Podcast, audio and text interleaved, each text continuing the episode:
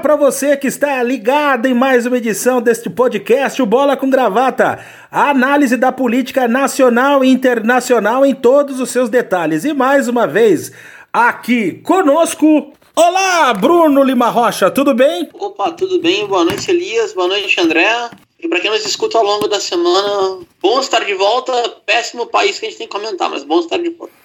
Olá, André, tudo bem? Tudo bem, Elias? Tudo bem, Bruno? Boa noite aí aos ouvintes. E vamos levando, né, Elias? Essa coisa não tá muito boa, não. Bem, eu tenho que começar com um assunto terrível, é, uma tragédia.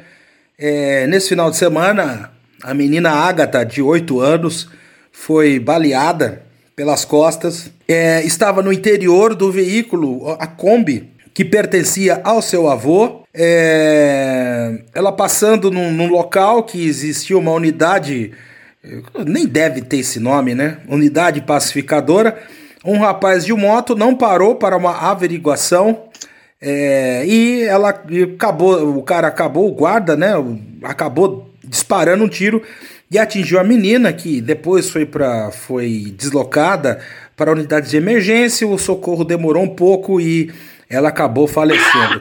É, acho que a primeira pergunta né, que a gente tem que, tem que enfatizar, que eu quero enfatizar, em cima, eu vou fazer uma pequena análise, é, porque eu, eu não vou, eu não quero entrar na, no sensacionalismo que as televisões, os jornais e até alguns meandros de esquerda tomaram, né? Mas é, eu quero ir pela seguinte, pela seguinte, pelo seguinte caminho. É fato que essa política do Witzel é uma política trágica, genocida. Não tenho o que comentar. Só que o fato dela dessa política ter sido avalizada pelas urnas significa também, Bruno e André, que a esquerda fracassou na sua discussão sobre violência. Porque se, se um camarada como esse, com um plano nefasto desse, ganha a concordância da sociedade, da população, é sinal de que as forças progressistas não conseguiram fazer uma disputa de narrativa eficiente para colocar uma, uma proposta muito mais humanista.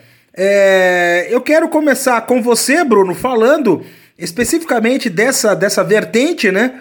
A incapacidade da esquerda, das forças progressistas, dos políticos viabilizarem é, na sociedade uma política de segurança que seja um pouco mais humana do que essa que o Witzel, que o Dória, que outros políticos de extrema direita aplicam, e aí na sequência o André pode emendar e fazer o seu comentário. Ah, gente, parece que eu tô tirando para pegar no pé de vocês, né? São dois colegas, uh, considero já amigos, né? Elias de longa data. André, é legal trabalhar contigo voluntariamente nesse projeto, mas eu não tô pegando no pé do PT, não, mas a gente tem que falar a verdade, cara. André Elias. O PT foi co-governo com o Sérgio Cabral durante dois mandatos. Dois. O PT do Rio se comportou muito bem no governo Garotinho, né? Se afastou do governo Garotinho quando ele se inclina para uma série de políticas terríveis equivocadas, incluindo aquela que também leva à demissão de Luiz Eduardo Soares, ameaça de morte coloca como titular da pasta da Segurança Pública Josias Quintal, apenas ele, Josias Quintal, coronel da PM do Rio, e era um ex-operador do, do ECOD, né, do primeiro exército que ficava na Barão de Mesquita, no Rio de Janeiro. Mas, por exemplo, Hamilton Mourão comandou, segundo ele, né, general, à época nativa, comandou, sim disse que comandou, a presença do exército no complexo do Alemão, por exemplo. É, isso foi na virada do governo Lula para o governo Dilma. Quando o país aderiu e a Globo é muito responsável por isso também. Houve todo um vento a favor das UPPs, Unidade de Polícia Pacificadora. Pouca gente se deu conta, fora os estudiosos da cidade, da metrópole fluminense e aqueles que vivem, esses milhões de fluminenses que vivem sob a área de comunidade favela, que basicamente as UPPs operam dentro de área do Comando Vermelho. E para não me alongar, gente, o que eu estou falando para vocês agora foi dito quase idêntico pasmem por quem? Umas duas horas antes a gente está gravando aqui. Pelo campeão da coxinhada na USP, o professor Demetrio Magnoli. Falou exatamente isso ao vivo no Globo News em pauta. Só que não disse comando vermelho, que seria um tema de processo, né? Ele falou, olha, só vejo a operação da polícia do Witzel, ele fala Witzel, ele é metido a pronunciar as palavras como se fosse na origem. Só vejo isso no governador Witzel nas áreas que tem presença do tráfico, em área com presença de milícia, não fazem nada. Quando deu a CPI das milícias na Assembleia Legislativa do Rio, na época foi teve como relator então o deputado estadual Marcelo Freixo. Pessoal, não sou do pessoal, vocês sabem disso. Eu entendo que naquele momento, naquele decreto ali de 2008, era eleição municipal, tinha que ir com tudo e fazer uma intervenção federal no Rio de Janeiro. Era o único jeito. 11 anos depois, não é a Inês que está morta, né? É a Água e tem mais um montão de gente. Eu acho que esse é o problema. Quando teve tudo para fazer, não fez. E agora a gente vive essa situação catastrófica onde é, o discurso do Vingador, do Estado Vingador, e desse Estado quase fascista, não é fascista, mas é o fascismo que se aplica na maioria negra da sociedade, está andando para cima e para baixo. Para encerrar, gente, se tem um alento, é tamanho o escândalo que nem a Globo consegue negar. Então, é um alento que isso aí pode barrar, por exemplo, o excludente de licitude no projeto aquele do ex-juiz Sérgio Moro, o Robin do Coisa, como costumo dizer, que vai tramitar pelo Congresso. Vou ficar por aqui, passar a bola e vamos debatendo. Ô, André, antes de você complementar, é, deixa eu só dar um adendo para você emendar a análise, que é a seguinte: é, tudo bem, eu concordo com, com o que o Bruno diz, né? A participação do PT no governo Sérgio Cabral, mas o fato também é que o Marcelo Freixo ele se notabilizou pelo combate às milícias, pelo desmantelamento dos esquemas de corrupção dentro da Assembleia Legislativa, é, tem uma ligação intrínseca intrínseca na investigação do assassinato da, eh, da vereadora Marielle Franco, mas o seu discurso contra a violência também não emplaca na sociedade. É... O que, que é, André? Será que é um problema de forma ou de conteúdo? É, são questões aí bastante complexas, né? Primeiro que você tem que analisar a situação do país como um todo, e particularmente a situação do Rio de Janeiro. O Rio de Janeiro é como se fosse um outro país, né? Ele tem toda uma particularidade, assim, que ele foge um pouco da lógica, apesar da, da lógica do racismo, do extermínio, do genocídio das, da, dos negros, dos pobres, está presente lá. É, um, é uma sociedade, o, o, Rio de Janeiro, principalmente a cidade do Rio de Janeiro, é um, é um caos completo, né? E a própria esquerda carioca, ela é confusa, né? O próprio PT do Rio de Janeiro é confuso, né? Ele, ele é todo é, com a presença evangélica também. Então é uma salada lá que ninguém se entende e não emplaca um governo lá de esquerda, né, faz tempo. E esse discurso, a gente tem que entender o seguinte, né, o discurso do ódio, o discurso da violência, da solução final, da bala na cabeça, ele, ele é um discurso fácil, ele é um discurso que, que vende, né, é um discurso sensacionalista. Então, numa sociedade caótica, violenta, onde as pessoas, principalmente a classe média, né, que é quem dita as opiniões pela mídia e e pela TV, principalmente TV Globo, né, é, é, a voz da classe média, né, a Globo é, é, vamos dizer assim, é o umbral da porta da elite que, que domina a classe média para a classe média daí para baixo fazer a cabeça dos mais pobres. Então é um discurso que vende fácil, né, porque é um discurso que ele propõe uma solução fácil. Né? E a gente sabe que para um problema de violência não existe solução fácil, mas as pessoas ali, no meio dessa, desse tiroteio todo, elas elas vão para esse discurso fácil. E a esquerda, como, como que a esquerda vai enfrentar isso, né? Fazendo um discurso fácil também, prometendo soluções milagrosas. É muito difícil essa, essa questão, é muito difícil. A gente sabe que a esquerda patina nesse tema, mas ao mesmo tempo dá para entender as dificuldades, porque se você não fala do tiro na cabeça, você vai falar do quê? Aí sobra falar de inclusão social, de aumento da renda, lá, lá, lá, que são coisas a médio e longo prazo, né? E o cidadão ali que está espremido entre o morro e a praia, levando tiro, sendo assaltado, sofrendo violência, ele quer a solução rápida, né? E a solução rápida vem dessa forma aí, vão meter bala na cabeça. E vai meter bala na cabeça de quem? Do favelado, do negro, né? Não vai atirar lá na, na Copacabana, né, no Leblon, de vez em quando sobra uma balinha ali, mas é, é lá no morro, né? E você vê, eu vi um dado hoje que, que mostra bem o que é isso, né? O poder de convencimento que esse discurso tem né, nesse próprio local, é onde a menina foi morta, foi onde a maioria votou nesse governador aí. Né? Então é literalmente o pessoal dando tiro no próprio pé, literalmente, né? Então o cara, ele vota no cara que fala vai meter bala na cabeça sem entender que vai ser bala na cabeça dele, né? Fica aquela coisa, não, vai meter bala no bandido. Não, na rua ali, na hora do vamos ver, não tem como você identificar. Então passou um cara de moto ali, não parou, os caras metem bala. Né? Ele não vai fazer isso no Leblon, em Copacabana, mas ali no morro ele faz. Então é, a gente vê que pena de morte já tem no Brasil, né? Nas favelas, né, nos morros, a pena de morte está tá ali. Passou, passou batido, não parou, o nego mete bala. E se matar alguém no meio do caminho inocente, uma criança, se dane, né? Então é uma coisa assim que é, uma, é, um discurso muito. Uma análise tem que ser muito complexa, né? Não dá pra gente generalizar e jogar toda a culpa na esquerda também, porque a esquerda é sempre o espantalho para tudo, né?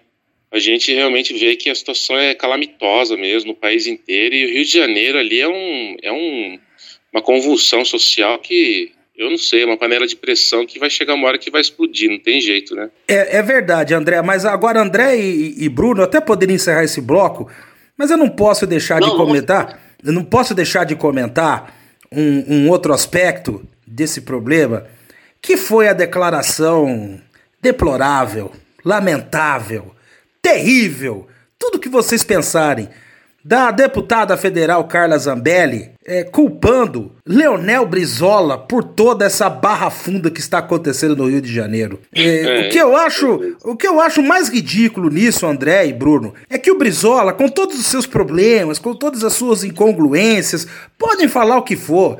Mas os dois governos do Brizola foram os únicos governos que trataram com decência e dignidade as pessoas de baixa renda, as pessoas que viviam no morro. Então, eu, eu penso que, independente para quem. para quem. para que lado seja, né? Eu acho que as pessoas que militam no campo de esquerda, elas têm a obrigação de lutar e de preservar o legado que o Brizola construiu no Rio de Janeiro e que é um legado espetacular, maravilhoso, especialmente na área de educação. Ou eu estou errado, Bruno? Cara, vamos com calma, gente. André, assim, ó, eu, eu, é muito legal debater com vocês que a gente tem um pouco de até paradigma diferente. Paradigma é um nome chique para falar perspectiva, ponto de partida.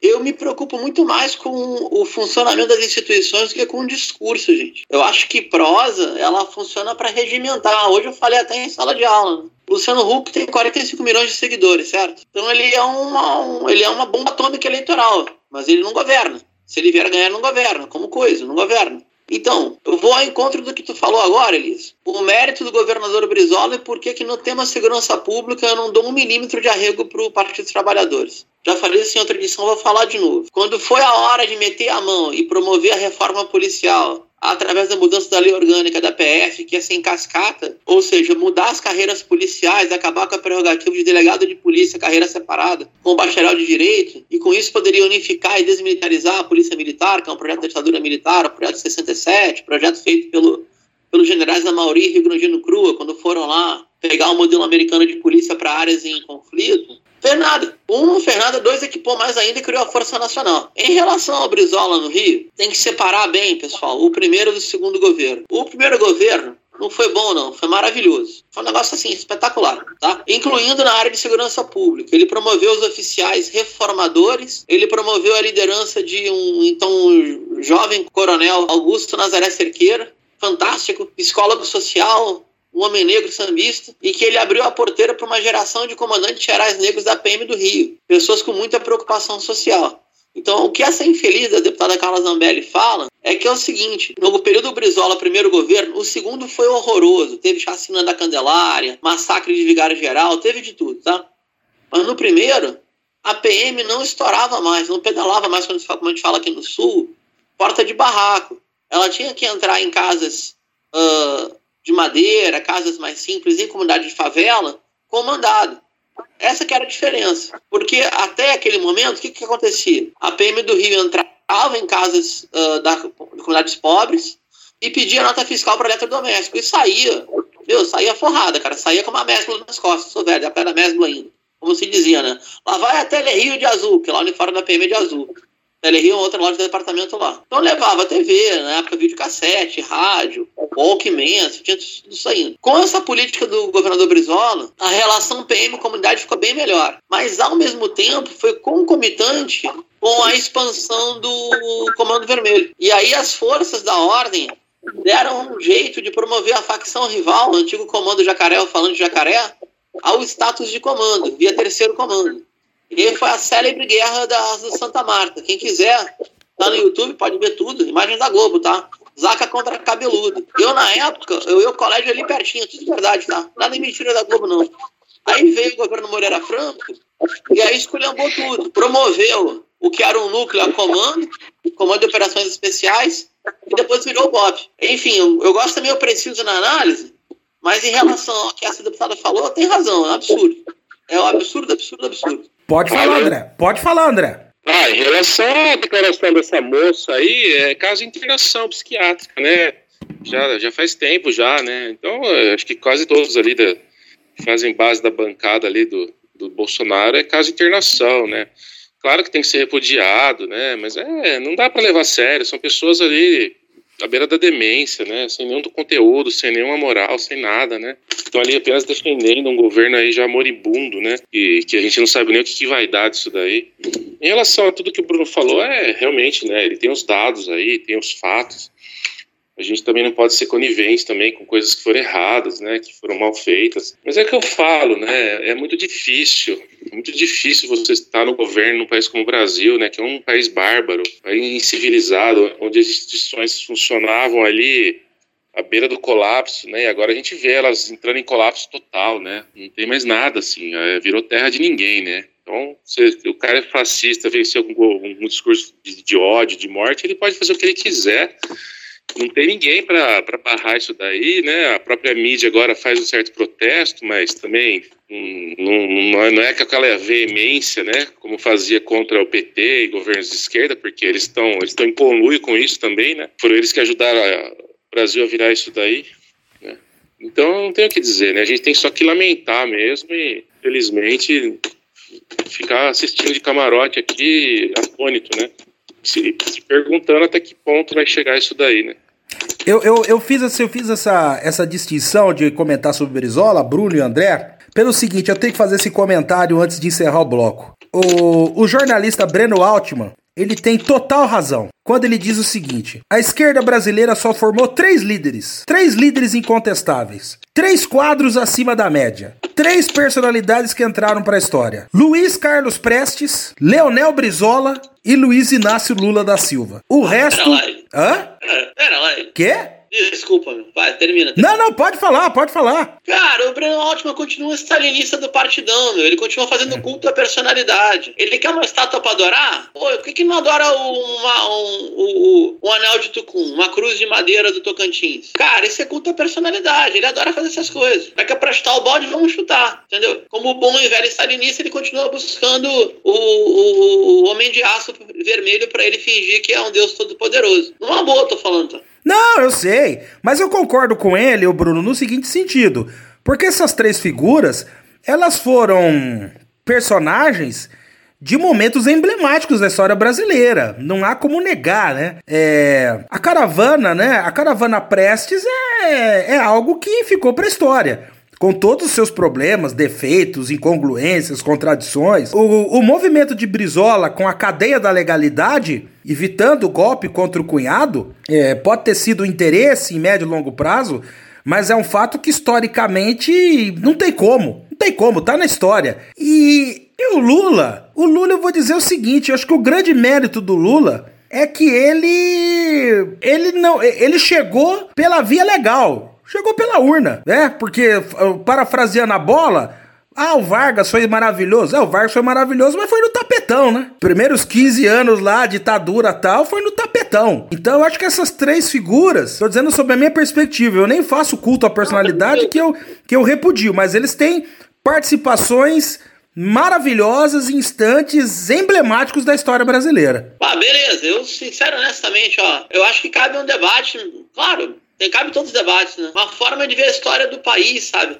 É que aí é um pouquinho de debate historiográfico. E, e, e o Breno Altman não é bobo, não é bobo. Esses macaco velho do partido não são bobos. Ficam criando ou refundando os próprios mitos até para justificar uma análise histórica e o caramba quatro. Essa é chamada historiografia branca, meu historiografia dos grandes homens, grandes líderes, grande cacete a quatro. Mas, se quiser levar em conta a condição de estadista, Lula foi um grande estadista. Ele fez um pacto de classes que o Brasil nunca viu antes. Quando era governador do Rio Grande do Sul, o Brizola se comportou muito bem. Na minha opinião, pelo menos. Né? Até ir para a Austrália se comportou muito bem. Depois foi uma doideira. E, cara, Luiz Carlos Prestes, ele como militar rebelde foi fantástico. Ele era liberal na época. Quando ele aderiu à Terceira Internacional, a liderança dele no Partido Comunista foi horrorosa, foi pífia, foi tenebrosa, tenebrosa. Aliás, basta algo. A disputa interna do... Basta só fechar a lista. É. A disputa interna do PCB e chamado a linha proletária e a linha militar, cara. Os caras ficaram se batendo até, até sei lá quando. Sim. Mas enfim, é, é um tema que a gente pode levar em consideração, mas sabe qual é o meu medo? É, é. que ele ao mesmo tempo ele apresenta, tá, e qual vai ser a próxima grande personalidade para nos tirar dessa toleira? Pobre do país que precisa de líderes. Ah, uh, não. Ah, não. É nesse, nesse, nesse aspecto você tem razão. Nesse aspecto você tem razão. Porém, é, eu gosto de valorizar quem, quem fez o serviço direito, né? É sempre, é sempre bom enfatizar. Bem, nós vamos terminar aqui o nosso primeiro bloco. O primeiro bloco ficou longo, ficou que nem uma segunda-feira, comprida. Mas voltamos daqui a pouco. É. E daqui a pouco nós vamos discutir a Lava Jato.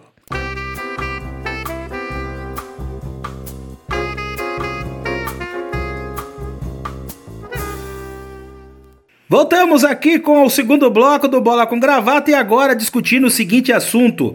Na próxima quarta-feira, o ministro Dias Toffoli decidiu incluir na pauta de julgamento é, um processo em que é discutida a ordem das manifestações finais de réus e delatores nas ações penais. Uma definição sobre o tema pode levar à anulação de condenações da Operação Lava Jato. O caso será julgado pelo plenário do STF, formado por 11 ministros do tribunal, após uma decisão da segunda turma ter anulado a condenação do ex-presidente do Banco do Brasil e da Petrobras, Aldemir Bendini. O plenário vai debater a questão em um processo diferente do julgado pela segunda turma colegiado formado por cinco ministros. Olha, gente, é, se eu for fazer uma aposta aqui, eu vou apostar que ou vão não, ou vão negar esse processo aí, continua tudo do mesmo jeito, ou vão postergar. É, se vocês perguntarem para mim, André e Bruno, acho que dificilmente o Supremo Tribunal Federal vai condenar, vai anular as condenações da Lava Jato, o que beneficiaria por tabela o ex-presidente Luiz Inácio Lula da Silva. Agora, André, uma coisa eu não posso negar. Tem um efeito devastador das reportagens do Intercept é a pressão que está sobre a cabeça dos ministros do STF e também dos procuradores da Lava Jato. É, realmente, né? Essa, essas reportagens do, do, Intercept elas escancararam de maneira é, irrefutável essa orgia que estava acontecendo aí, né, entre a política e o, e o judiciário, né? Agora, já estamos aí já há quanto tempo, né? Três meses já de, de, reportagem, nada aconteceu, né? Não acontece nada, ninguém cai, ninguém pede demissão. Então eu não acredito que vai, vai mudar alguma coisa, eu não acredito que o Lula vai ser libertado. Eu acho que ele, né, os caras moveram aí céus e terras para prender ele e não vão,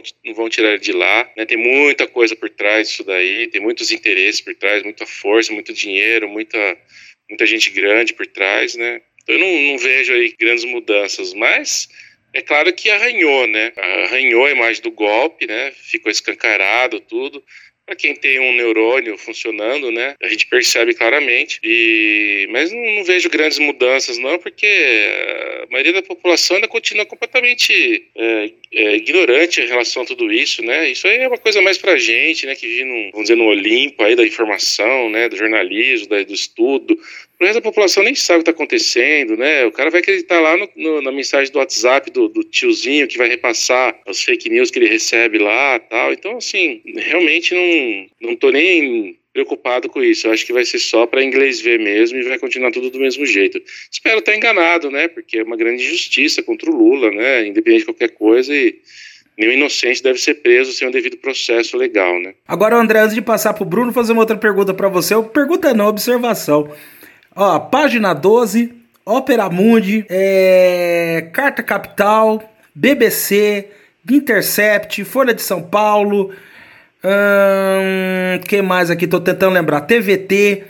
É, não chega a ser uma ironia, né? O Lula preso dá mais entrevista do que o ocupante do Palácio do Planalto. É, é o que eu falei, né? Falem, falem o que quiser do Lula, do PT, mas é continua pautando a política nacional, né? Pauta mais do que o próprio governo, né? Impressionante, né? Todos os olhos voltados aí para o Lula, para o Partido dos Trabalhadores, né? Então, é, infelizmente, é uma força aí que eles conseguem destruir, né? Eles tentam, tentam, tentam e não conseguem né, e por bem ou pelo mal, é, é, é, a única esperança que a gente tem de alguma mudança, né, porque realmente não tem outra, né, a esquerda continua pulverizada, os outros partidos a gente sabe que não tem quase nenhuma chance de chegar, a, principalmente ao Palácio do Planalto, então todas as baterias da direita e do golpe é contra o PT, principalmente contra o Lula, né, então a esperança disso mudar, de, de, de que realmente eles vão fazer justiça, mas a gente vê, né, que, que nem eu falei, a cada dia mais pessoas vão pulando do barco que está tá naufragando, né, até vi uma esse Demetrio Magnolia que você, citou aí, um, um, sujeito asqueroso, assim, né, que eu acho, independente do, da qualidade do trabalho dele que ele possa ter tido um dia, mas é um sujeito asqueroso, né, com as posições aí que ele defendeu ao longo dos últimos anos. Até ele, né, defendendo o Lula livre e dizendo que realmente o Lula merecia um julgamento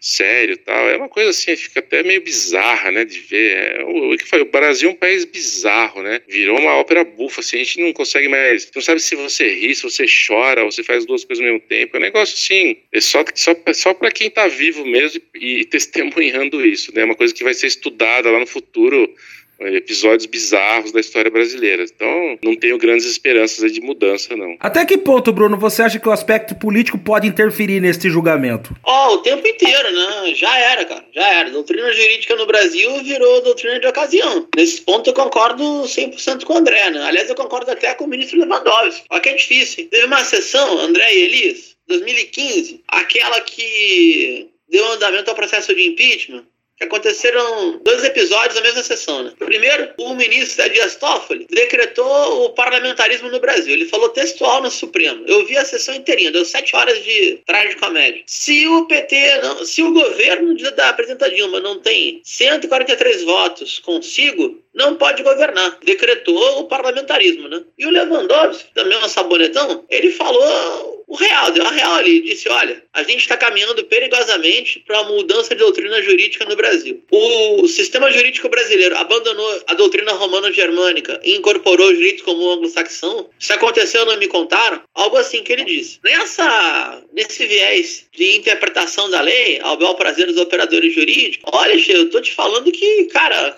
a julgar pelo TRF, pelo TRF 4 aqui, tudo é possível, tudo é possível. Agora, gente, vamos entender bem, claro claro que a gente está falando de, um, de processos seríssimos da Lava Jato que operam contra a economia brasileira, que paralisaram nossos, nossos setores mais estratégicos da economia nacional, tudo isso. Mas uma justiça onde quase metade dos juízes federais ganha acima do teto constitucional, amarrando com penduricalho, e de cada 10 brasileiros presos, quatro sequer foram julgados ainda e continuam em cana, já esperar o quê, cara? Sabe? Baba-se muito ovo do estamento togado, que o estamento togado isso, aquilo outro, pátria dos concursos, geração concurso terceira, mas a mentalidade não é um padrão, não é, olha, não, não chega nem a ser hegemônico, tá? Mas tem uma parcela importante aí, um terço, que além de ser muito conservador, uma parte é, é muito, não é nem meritocrático não, é autocentrada, que acha que o mundo gira ao seu redor. Vou citar o teu caso execrável, Elias, me ajuda aí.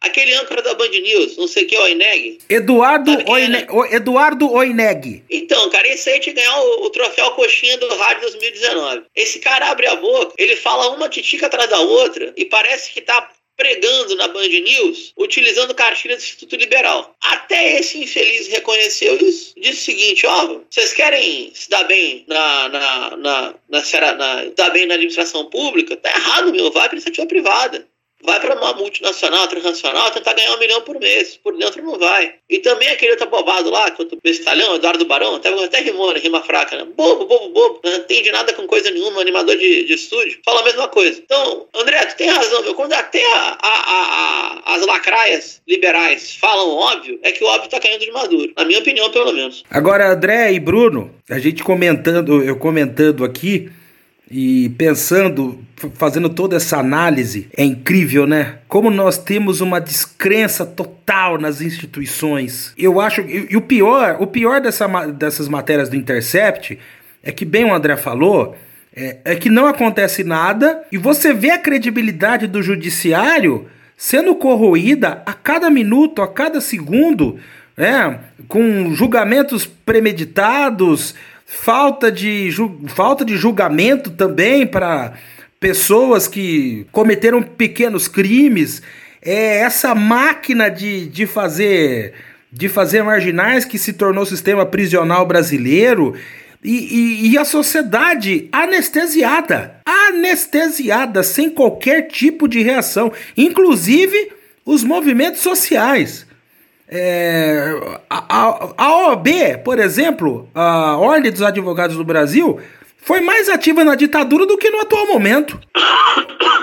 Ou tô errado, gente? É, realmente, né? A gente observa isso, a falência total. Se é que um dia existiu alguma coisa, né? É que eu falo, né? Eu, eu vejo o Brasil como um feudo, né? Nunca deixou de ser um feudo. Eu acho que durante os governos aí do PT, ele, ele, ele, tomou uma forma de um arremedo de país, né? Uma esperança de uma república, mas o excesso de republicanismo do governo foi sua foi sua condenação, né? Então a gente vê um governo hoje aí completamente estrambelhado, fazendo coisas completamente absurdas, né? E aparelhando assim de forma grotesca, todo mundo batendo palma, achando bonito, né? Então é como que você vai acreditar em alguma coisa, né? Como que você vai levar a sério as instituições de um país aí, né? Que nós praticamente voltamos à época das capitanias hereditárias, né? O negócio só é só, só, só para se lamentar mesmo, não tem o que dizer, né? Pode completar, Bruno. Cara, assim, ó, vamos lá. A OAB, a OAB, tu tem razão, cara. A OAB apoiou o golpe de 2016, não foi apoiou? Com o seu Cláudio Lamarck, e, Lamarck, né? E como apoiou, hein? Apoiou, apoiou. Foi pras cabeças lá e disse que ia moralizar o país do caramba 4. Aí quando cai em desgraça porque vê que o governo coisa tem 12% de apoio, a mesma direção nacional da OAB, agora com outra, com uma presença maior até né, do, do filho desaparecido político da ditadura militar, tem uma postura um pouco mais agressiva agressiva. Mas, meu, entre a OAB e o Supremo eu fico com Sobral Pinto. Nunca sentou no Supremo, cansou de ser convidado, que falou que não ia para um órgão que reconheceu um golpe de Estado. Aqui reconheceu de novo. Então, eu não quero fazer terra arrasada do judiciário, até porque a gente sabe que em muitos lugares do Brasil, tu conta mais com o juiz e procurador do que com os poderes locais. No centro-oeste para cima isso é muito comum e no interior do sudeste e do Sul também, tá? Nordeste eu não tenho informação a respeito, juro que eu não tenho. Mas eu, eu, eu acho o seguinte, ó, gente, acho que tem que ter uma certa preocupação com essa, essa posição meio que trocar uma utopia socialista por uma utopia republicana, tá? É, utopia como lugar a ser construído é mais distante uma república democrática justa do que qualquer ideal igualitário que claro que vai ter que ter um sistema de justiça, não vai poder ser como na União Soviética, que a partido único mandava geral, não pode ser assim. Mas enfim, o judiciário brasileiro, eu acho que ele está atravessado, e o Ministério Público mais ainda, por um tipo de debate que ele influenciou todo o campo jurídico. Eu estou sendo muito franco aqui, tá? A gente estava acostumado a ver o direito como uma vanguarda intelectual brasileira, o direito achado na rua, a teoria crítica do direito, o, a, a Rede Nacional de Advogados Populares da, que apoiava a MST Via Campesina, mas isso é uma visão de uma bolha de esquerda, tá? A gente tem que entender que o corpo do direito brasileiro também é uma prerrogativa para delegado de polícia. Ou seja, é muito presente o judiciário entre nós. Nem a ditadura militar aboliu o judiciário, por exemplo, tá? O inverso também é verdadeiro. Eu também teria um certo cuidado com a OAB, porque OAB, ABI, a própria CNBB, elas foram muito importantes para época da abertura política, para derrubar a ditadura no finalzinho ali. Mas especificamente a OAB, eu entendo que ela não é inflexível em relação ao Estado de Direito. É uma entidade muito grande. É, cara, essas entidades que juntam patrão e empregado já ficam de pé atrás, sabe? E a outra, se a OAB tomasse vergonha na cara, liderava uma campanha nacional para cobrar tributo sobre dividendo, né? Mas como advogado ganha dividendo, renda individual e não, não tributa em cima, então eles faturam nas grandes causas. É um pouco por onde eu iria, né? Ver cada setor e cortar na carne para ver qual é o grau de compromisso, pelo menos se não com uma utopia igualitária, no mínimo com uma democracia razoável. O Brasil está longe de ser. Bem, terminamos aqui esse bloco, bloco e no terceiro bloco eu não vou falar o assunto. É surpresa. Fique aí que eu acho que o debate será muito interessante.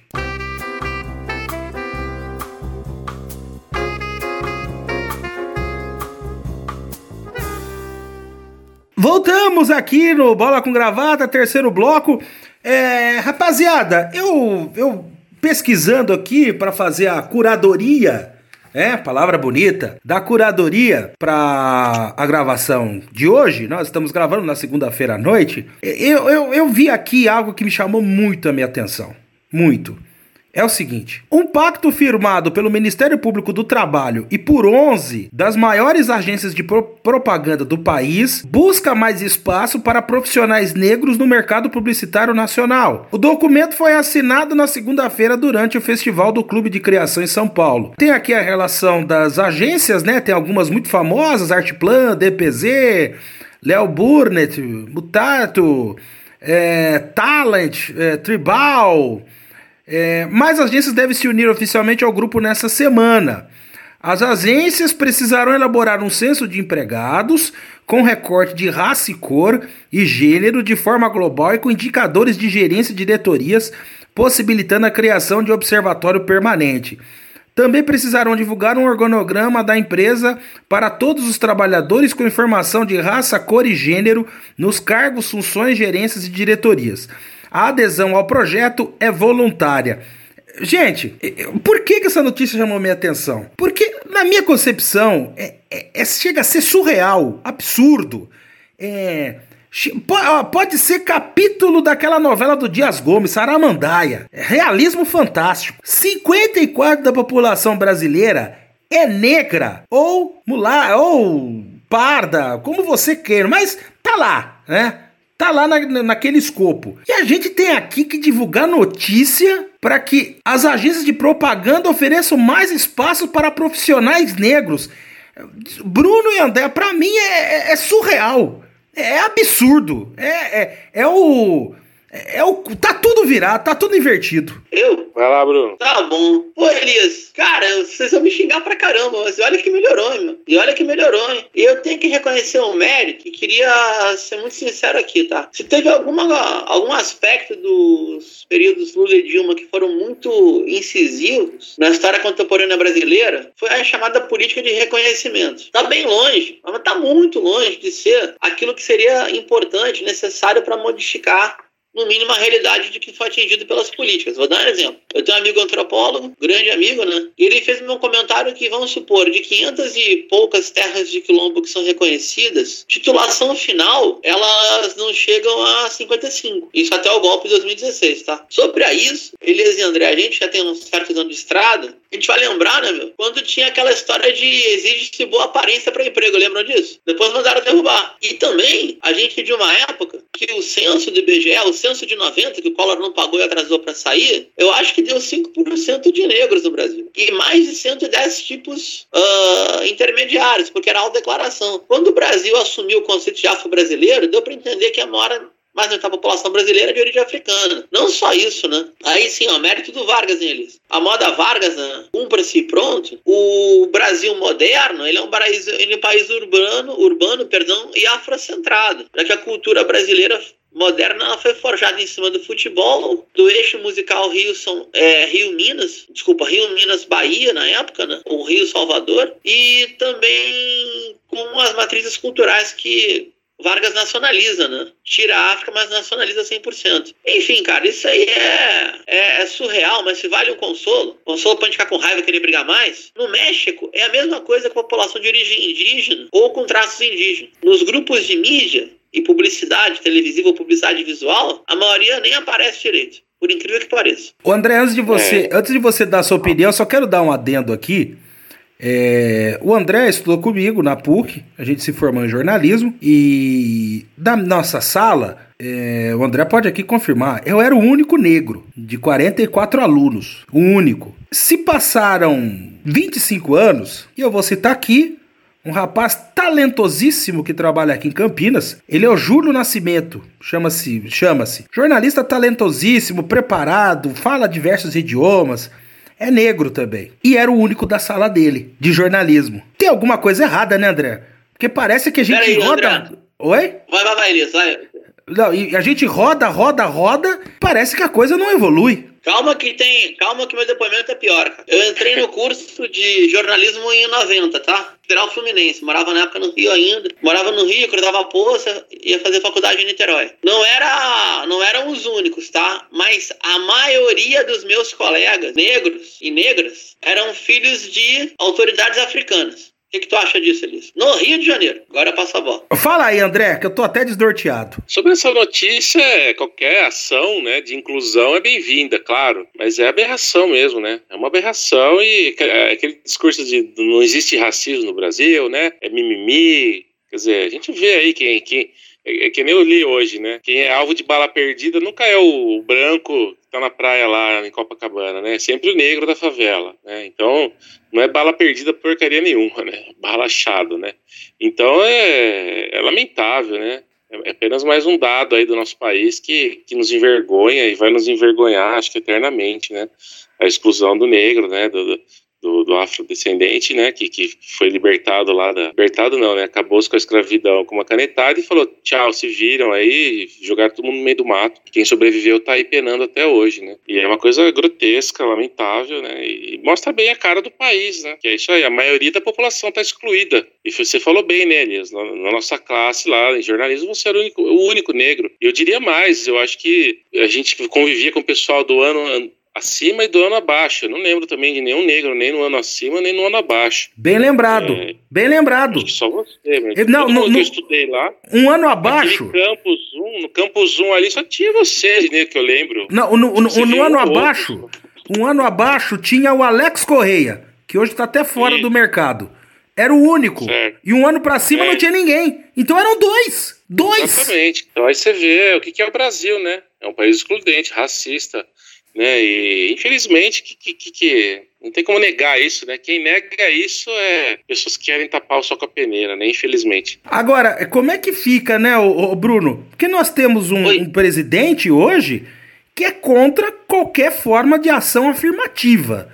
É, isso é claro, isso está nítido. Né? Ou seja, a, a comunidade negra não pode contar com o poder público para diminuir essa dívida histórica que o Estado brasileiro e a sociedade brasileira têm com a população negra. Ou seja, vai ter que comer pelas beiradas, né, Bruno? E isso é muito, muito impressionante, né? Porque o, o presidente Bolsonaro, seu governo de aberrações, uma em cima da outra, né? Olavo de Carvalho, Abraão Weintraub, Dois Damares e companhia, ele reproduz dois discursos que eles entram em confluência. Isso é muito interessante, né? Um deles é o mito da democracia racial, né? Que é o mito do exército brasileiro da Batalha de Guararapes, onde portugueses, indígenas e, e, africanos combateram o invasor, como se o português também não fosse. E o outro, esse é mais duro, como eles ficam mimetizando, né, eles imitam a direita conservadora dos Estados Unidos, uma das bandeiras dessa, dessa gente aí, eu acho a gente doida, mas é canalha mesmo lá nos Estados Unidos. Eles têm uma afirmação maluca, tá? Maluca mesmo. Diz o seguinte, né? A minoria mais perseguida nos Estados Unidos é o homem branco. O que, que tu acha? Porque é o único que não tem ação afirmativa narrativa para si. É um negócio absurdo, né? Mas em cima desse recalque que o Trump se elegeu. Então, eu diria o seguinte, ó, qualquer força política, qualquer força política que conseguir massificar uma militância negra no Brasil vai levar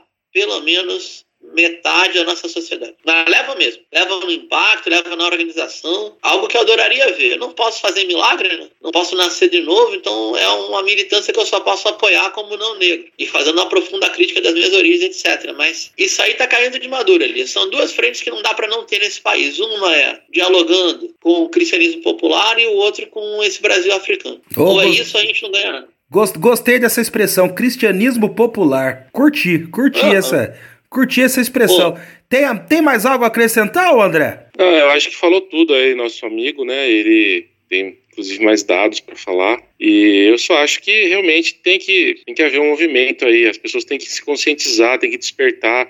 É que nem mulher que fala que não é feminista, né? Então, a moça trabalha, ela estuda, faz uma, fez uma faculdade, tem um diploma, tem o seu trabalho, vota e fala que não é feminista. Você fala assim, bom, moça, então você deveria então rasgar seu diploma, pedir demissão e ficar na sua casa lavando cueca do seu marido fazendo janta. Né, e cuidando dos filhos. Então, como que você não é feminista, você desfruta das conquistas do feminismo né, das conquistas do feminismo e ao mesmo tempo que você nega a, a luta das pessoas que, que até deram a vida, né, para que você pudesse ter esse direito hoje.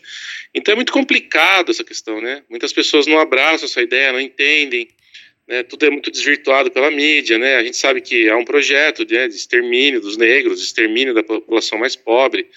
É, isso daí a gente vê já faz tempo e agora escancarou, né? Eu, digo assim, sempre digo, o pessoal perdeu a vergonha, né? Esses gorilas fascistas, eles saíram do armário e perderam a vergonha de se declararem, de falarem abertamente o que eles falavam antes entre quatro paredes, em reuniões familiares, né, entre em grupinhos fechados. Agora tá o discurso aí disseminado, né? Então, eu acho até bom, sabe, que saia do armário, que quem sabe as pessoas que estão sendo oprimidas, elas acordem e falam, peraí, né? Às vezes eu reproduzo discursos aí que eu estou tirando no meu próprio pé, né? É o caso que eu citei lá, da, lá do complexo do Alemão, lá que onde o Bolsonaro e o Itzel ganharam, né? Foram eleitos lá também, né? Ganharam, tiveram a maioria dos votos. E é lá que está sendo dizimada a população. Então, vamos ver se cai a ficha do, da, das pessoas, né? Para que elas possam realmente começar a tomar outro rumo, né? Mas, André, fazer, eu, eu ia até acabar o bloco, mas eu, eu preciso de um depoimento seu que é o seguinte. Você, você já até falou, escreveu em textos, é que você foi um cara criado né, na classe média, né, o típico comportamento de classe média. É, como é que você encarava a amizade com pessoas negras? Quando você não era, quando você não tinha conscientização política e como é que você passou a encarar depois que você passou a ser uma pessoa politizada? É interessante isso, porque é, eu fui criado né, nesse meio, né, que nem eu falo, eu, escrevi no meu texto lá, Memórias de um Alienado, né, eu era um papagaio da direita, né, porque a gente não era direita, você não é nada, né, você apenas reproduz um discurso, né. Então, assim, é, eu, que negros que eu conhecia? Era faxineira, né, era pessoa ali que fazia aqueles trabalhos subemprego, né? Eu, como jogava basquete, então às vezes tinha alguns negros do time, né? Então a gente. É, é engraçado isso, né? É, a gente é, aprende desde pequeno a, a, ter esse comportamento racista, né? A discriminar, mas quando você vem para o nível pessoal ali, que você convive com a pessoa, você realmente vê que é uma coisa absurda, mas ele fica num nível assim, vamos dizer, subliminar, né? Você não faz a conexão e fala, puxa, né? Tudo que eu aprendi tá errado. Simplesmente falar, ah, acho que esse cara aqui é legal, né? Os outros aqui são ruins, sei lá. Você não faz a conexão, né? Precisa de todo um trabalho mesmo, de todo um processo né, de depuração, de ressignificação, para você entender o quanto é absurdo e grotesco todo esse discurso, toda essa política, né? E aí você começa a entender, porque que você não tem amigos negros, né? Não convive com pessoas negras. Eu não convivia, né? Era muito difícil, né? Como eu jogava basquete, ainda tinha mais convivência, porque sempre tinham, né? Os negros geralmente se destacavam, claro, né? Meu pai era técnico, eu joguei também. Então sempre tinha algum negro no time mesmo sendo a maioria branca, né? Que é um absurdo. Mas sempre tinha. Então você já, eu, eu já era meio forçado esse convívio, mas era muito pouco, né? Era muito pouco. E é quando você abre os olhos mesmo e começa a enxergar as coisas de outra forma e se conscientiza que você vê essa aberração como ela é realmente, né? Caso contrário, você não vê. Então você fala, ai, eu não sou racista, a minha faxineira é preta, eu gosto dela, ela é boazinha, entendeu? Então a pessoa não faz o, o link do, do, que, do quanto é opressivo, né, esse discurso, de quanto ela faz parte disso daí. E é lamentável, né? Infelizmente, pessoas vão morrer assim, não vão cair a ficha nunca, né? Bem, terminamos aqui o terceiro bloco e voltamos daqui a pouco falando dele, no último bloco. É, eu pensei que eu não ia falar dele, mas não tem jeito. Tem que comentar. Jair Messias Bolsonaro. Já voltamos. Meu Deus.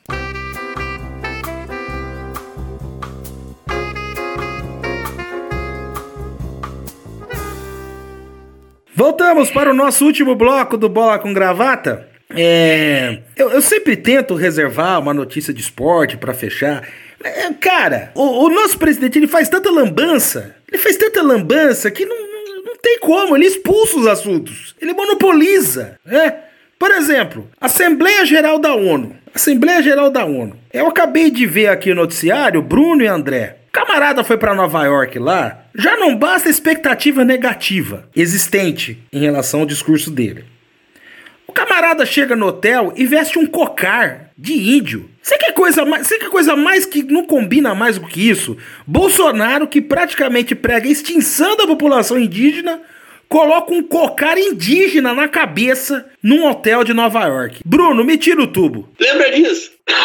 Desculpa ter sido aqui. Eu, vou, eu vou, eu vou puxar aqui pelo ex Apoio da LN, iníciozinho da sua carreira, João Soares, conhecido como Jô Soares. Ele era apoio da Ação Libertadora Nacional na primeira fase dela, Marighella vivo ainda. E tinha esse personagem, né, Elias? Que era um militar que entrou em coma, creio eu, ainda no, no governo Médici, e vai acordar, já é governo Sarney, ou era o governo Gás. Eu sei que ele ficou apagado uns 10 anos. E aí, quando ele descobria é, fatos que ocorreram, mudanças de lado, ele vai dizer me tira o tubo, me tira o tubo. É o personagem esse. Valeu pela lembrança. Eu, gente, eu sei lá, cara. Eu não sou psicanalista, não sou psiquiatra, não sou psicólogo, não sou terapeuta ocupacional e não sou vidente. Mas se algo me diz em relação ao presidente da República, é que isso aí não é só palhaçada, não. Daí palhaça é profissão séria. Ele já é a prova viva de que a mistura de recalcado com desequilibrado e oportunista não pode dar boa coisa.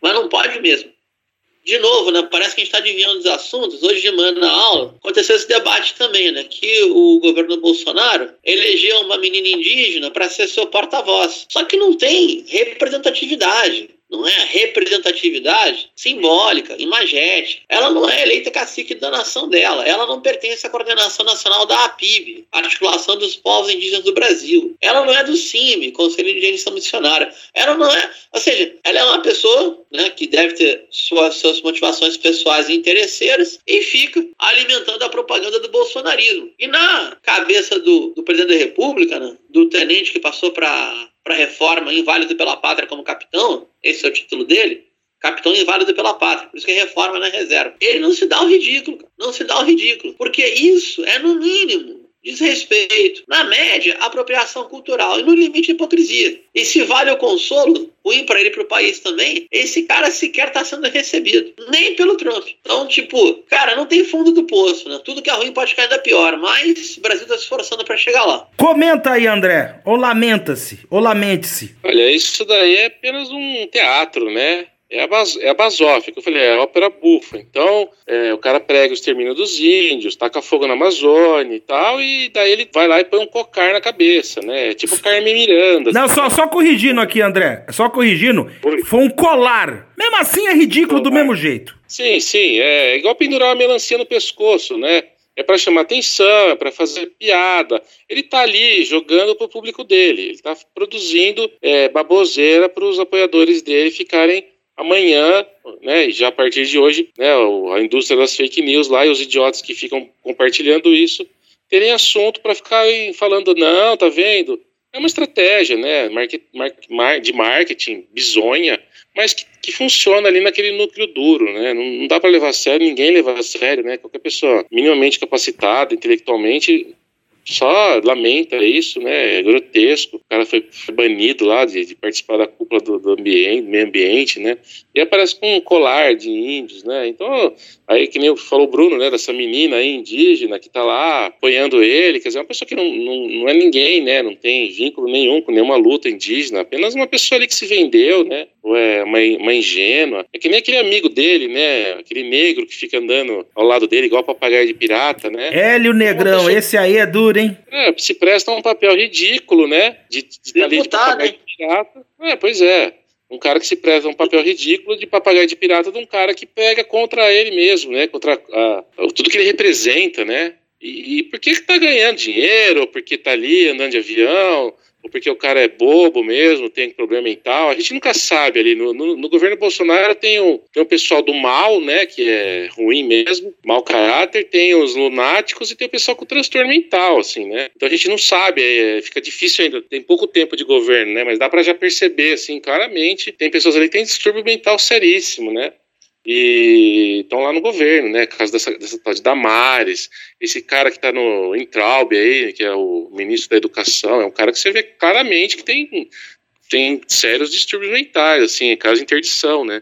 E tá lá, e fica lá postando vídeo, fica lá fazendo comentários grotescos, é um, é um ministro, né? O cara não, não dá o respeito nem do cargo, né? Então virou, um, virou uma ópera bufa que a gente apenas lamenta, né? E não tem muito o que comentar, né? Apenas lamentar, né? Esperar o que, vai vir disso tudo aí, né? Por enquanto, o problema é que eu falo, né? O problema é que estão morrendo pessoas, né?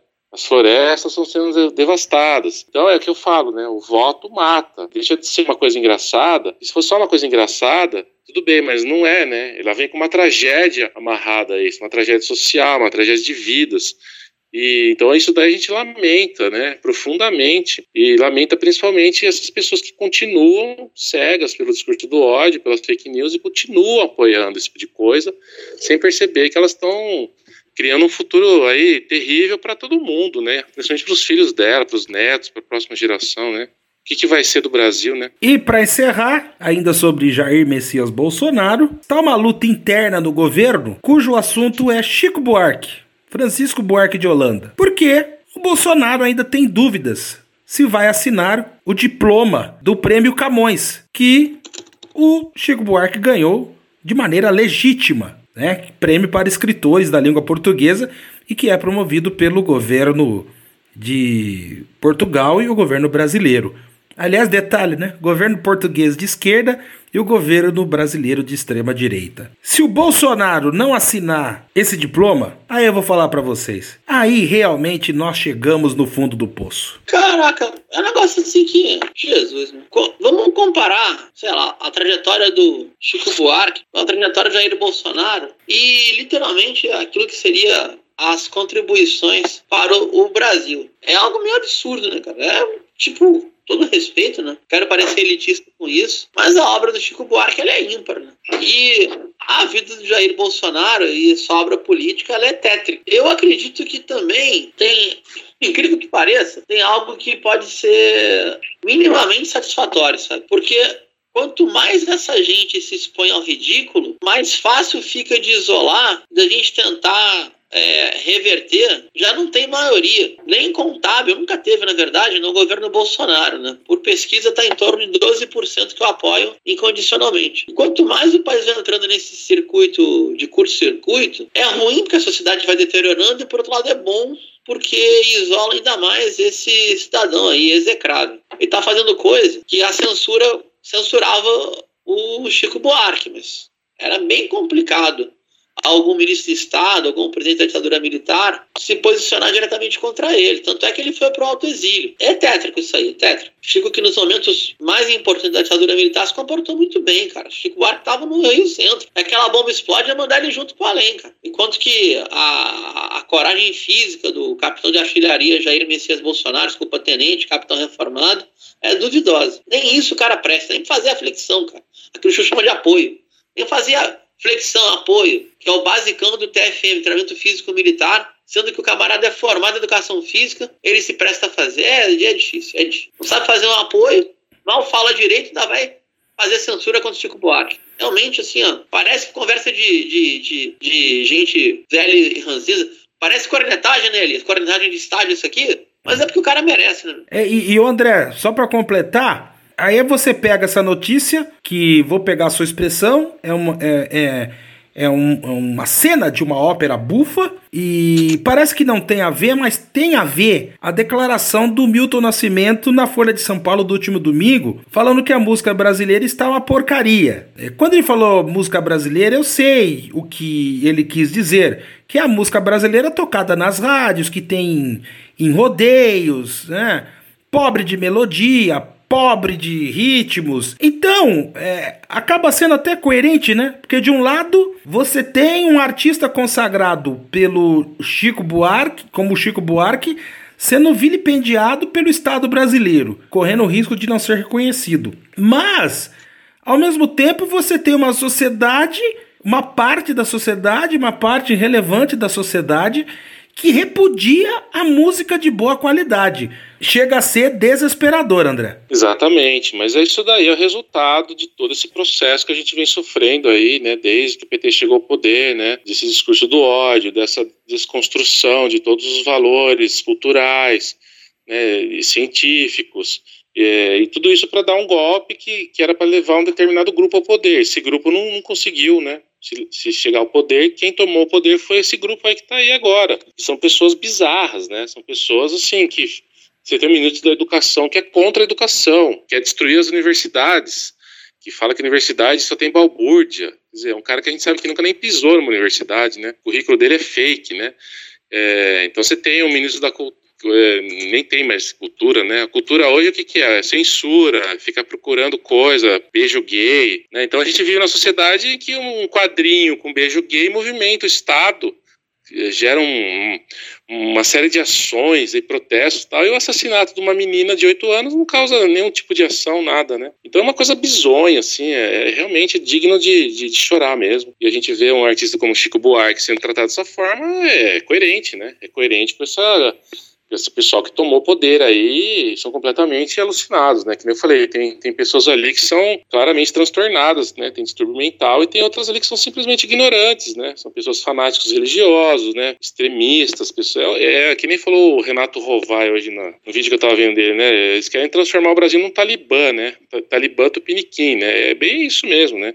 Então vamos destruir tudo, né? Censurar o filme do, Mari, do, do Marighella, né? Não estão deixando, não vai assinar o negócio de Chico Buarque. O Bolsonaro nem sabe quem é Chico Buarque, né? Nunca deve nem ter ouvido uma música de Chico Buarque, né? Que nem eu falei, é, o Brasil hoje é o. É, quem manda no Brasil hoje é o sertanejo universitário, né? E aquele funk mais raso possível, né? Que de funk não tem nada. E é isso que tomou conta, né? Graças aí a, principalmente a, a, nossa gloriosa Rede Globo, né? Que ajuda muito nessa imbecilização do brasileiro e no discurso do ódio. Então deu isso aí, né? O ovo da serpente chocou e a serpente que saiu ali de dentro é uma coisa abominável, né? Então o mínimo que eles vão fazer é assinar um prêmio que Chico Buarque ganhou, porque o Chico Buarque é, representa tudo que eles são contra, né? Tudo que eles não entendem, né? E toda a ignorância deles, né? Toda a estupidez a prepotência, né? De estar tá querendo aí destruir pouco, né? O Brasil já, o Brasil já tem poucas coisas aí que se destacam nesse campo, né? Devido principalmente a não ter verba, né? A dificuldade de produzir cultura no Brasil e o pouco que tem que, que se destaca em mundo afora, os caras ainda vão lá e fazem esse tipo de papelão, né? Então é só é só mais um capítulo, né? Você fala que chegou ao fundo do poço, mas eu digo para você que, eu, que esse poço aí tem muito mais fundo aí, viu, Elias? Prepare. Quando encerramos, editamos mais essa edição do Bola com Gravata, chegou mais um fato excepcional: o discurso de Bolsonaro na ONU. E André Lux e Bruno Lima Rocha enviaram áudios sobre a visão deles a respeito do discurso do presidente. Acompanhe primeiro Bruno Lima Rocha e depois André Lux. 24 de setembro, por volta de 13 e 15 da tarde, terminou já o discurso do presidente Jair Messias Bolsonaro na Assembleia Geral da ONU, essa tradição que o Brasil tem de abrir a Assembleia Geral. Enfim, é uma situação muito desgastante, eu diria. Por quê? Porque o discurso do presidente, ele não se deu como se fosse. Ele não teve postura de estadista, coisa que aliás ele não tem. Ele fez uma conversa, um discurso para suas próprias bases, para as redes sociais que acompanham. E mais uma vez apequenou o Brasil, como foi o comentário de um repórter do jornal inglês The Guardian que estava acompanhando ali em loco. É uma tristeza, né? Muito ruim. A outra situação que eu reforça a tristeza que eu queria, queria acentuar, é contestar a legitimidade de, de, lideranças indígenas. Tanto é que, pela velocidade da internet, pouco tempo depois da fala de Bolsonaro, já veio uma posição, uma posição de caciques consagrados e eleitos. Isso é algo muito complexo na atualidade. Não é porque alguns elementos de um setor da sociedade fazem esse aquele tipo de comportamento que isso aí expressa o poder coletivo ali organizado. Que eu saiba, quem fala pelas nações indígenas de forma coletiva é a PIB. Articulação dos Povos Indígenas Brasileiros. Algo que o presidente eleito sequer citou ou nomeou. A outra situação muito feia foi entrar diretamente em regimes de países vizinhos, como o caso da Venezuela, ou vizinhos culturais, como é o caso de Cuba. E com isso o Brasil faz um reforço, não, uma posição, um posicionamento automático de seguidismo, né, de seguir as orientações da Casa Branca e do Departamento de Estado. Parece aquele general, um dos três que estava cotado para assumir o poder no Brasil, Juraci Magalhães, que dizia aquela, aquele absurdo, que é bom para os Estados Unidos é bom para o Brasil, justamente ao contrário, necessariamente ao contrário. E para completar, essa condição da defesa da Amazônia, esse patriotismo de, de camiseta e boné, isso não procede. Por quê? Porque uma defesa estratégica da Amazônia implica em preservar os biomas amazônicos e recuperar os outros biomas Cerrado, Zona da Mata, o semiárido nordestino, a Mata Atlântica, que tem mais biodiversidade que a Amazônia, a, as florestas subtropicais, a, a pampa na fronteira sul, etc. E com isso, fazer um implemento numa indústria farmacêutica ou farmacológica. está bem distante, né? Um governo que julga melhor criar uma situação vexatória para o INPE, reluta em aplicar no satélite brasileiro, que é comprar porcaria xing-ling de gringo de outro país, não tem a menor moral para falar em patriotismo e nacionalismo. Enfim, são comentários muito de senso comum que a gente vai observando a partir de um discurso tétrico, com uma oratória terrível, e uma peça que, no meu entender, poderia ter sido escrita por algum guru da extrema-direita dos Estados Unidos, um Steve Bannon da vida e companhia. A única força política que sai satisfeita com isso, além da própria base do Bolsonaro, é a superpotência. Mas os Estados Unidos, para a felicidade deles e desgraça do mundo, não precisam de quase ninguém, incluindo o governo Bolsonaro. A gente acabou de ver o discurso do Bolsonaro na ONU, e mais uma vez a gente tem que analisar esse discurso pelo que ele realmente é, pelo que ele representa. Né? Então, no Brasil, nós temos um presidente que, que joga para a torcida. Né? Ele, ele, ele governa para quem votou nele principalmente para aquela, aquela parcela da população que hoje está em torno de 12%, 13%, 15%, que seria o núcleo duro do bolsonarismo, que são pessoas assim que têm uma, uma, uma visão de mundo extremamente maniqueísta, né, entre ó, cidadão de bem, cidadão de mal, direita, esquerda, direita é linda, maravilhosa, esquerda é do demônio, e por aí vai, né? Então o discurso dele reflete isso, faz menções aí a coisas arcaicas, né? Parece que nós estamos na época da, da, Guerra Fria ainda, que o mundo era dividido, né? E fala de Foro de São Paulo como se fosse uma ameaça. Um discurso assim aberrante, sinistro, triste de se ouvir, né, de um, de um, de um presidente do Brasil num momento tão importante ali. Mais uma vez, nós passamos vergonha aí mundo inteiro, né? E aquela como, como eu comentei, é um discurso para a torcida dele não tem nada de real no discurso dele, né? Tudo ali é, é feito artificialmente, marketing. Tanto é que você vê que a pessoa nem mal consegue falar direito, né? Demonstra uma irritação, uma falta de verdade em cada palavra, né? não passa verdade nenhuma, porque está lendo um texto decorado que foi feito às pressas ali para tentar melhorar uma imagem que eles mesmos destroem, né?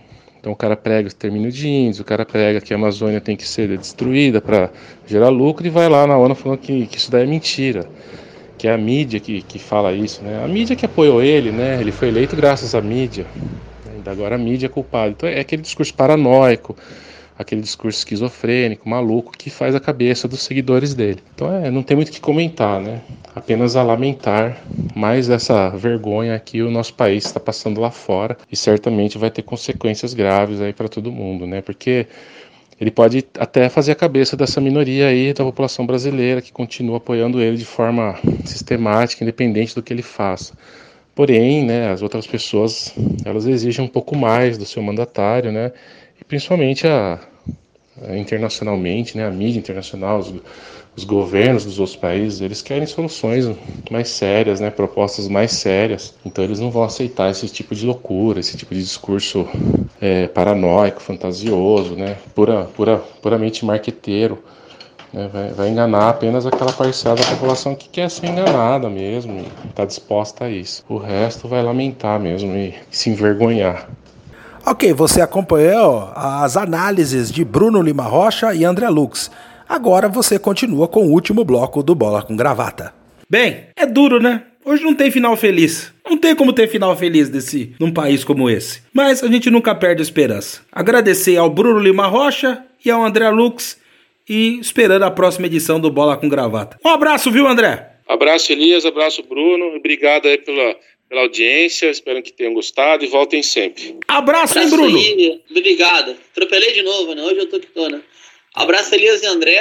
Foi bem legal, assim. A gente, quanto mais entrar em temas de, de amplitude, né? Temas que a gente pode até interagir com quem está nos escutando. Foi bem legal, bem legal mesmo. Baita pauta, Elias. Parabéns. A gente tem um âncora de primeiro aqui, tá? O país pode não estar tá de primeira, mas o âncora é já um bom começo. Tá bom? E já que eu vou pro.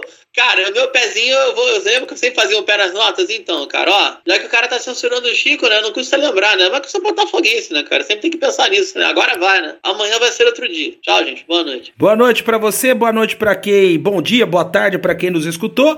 E também nunca se esqueça? Viver é um ato político.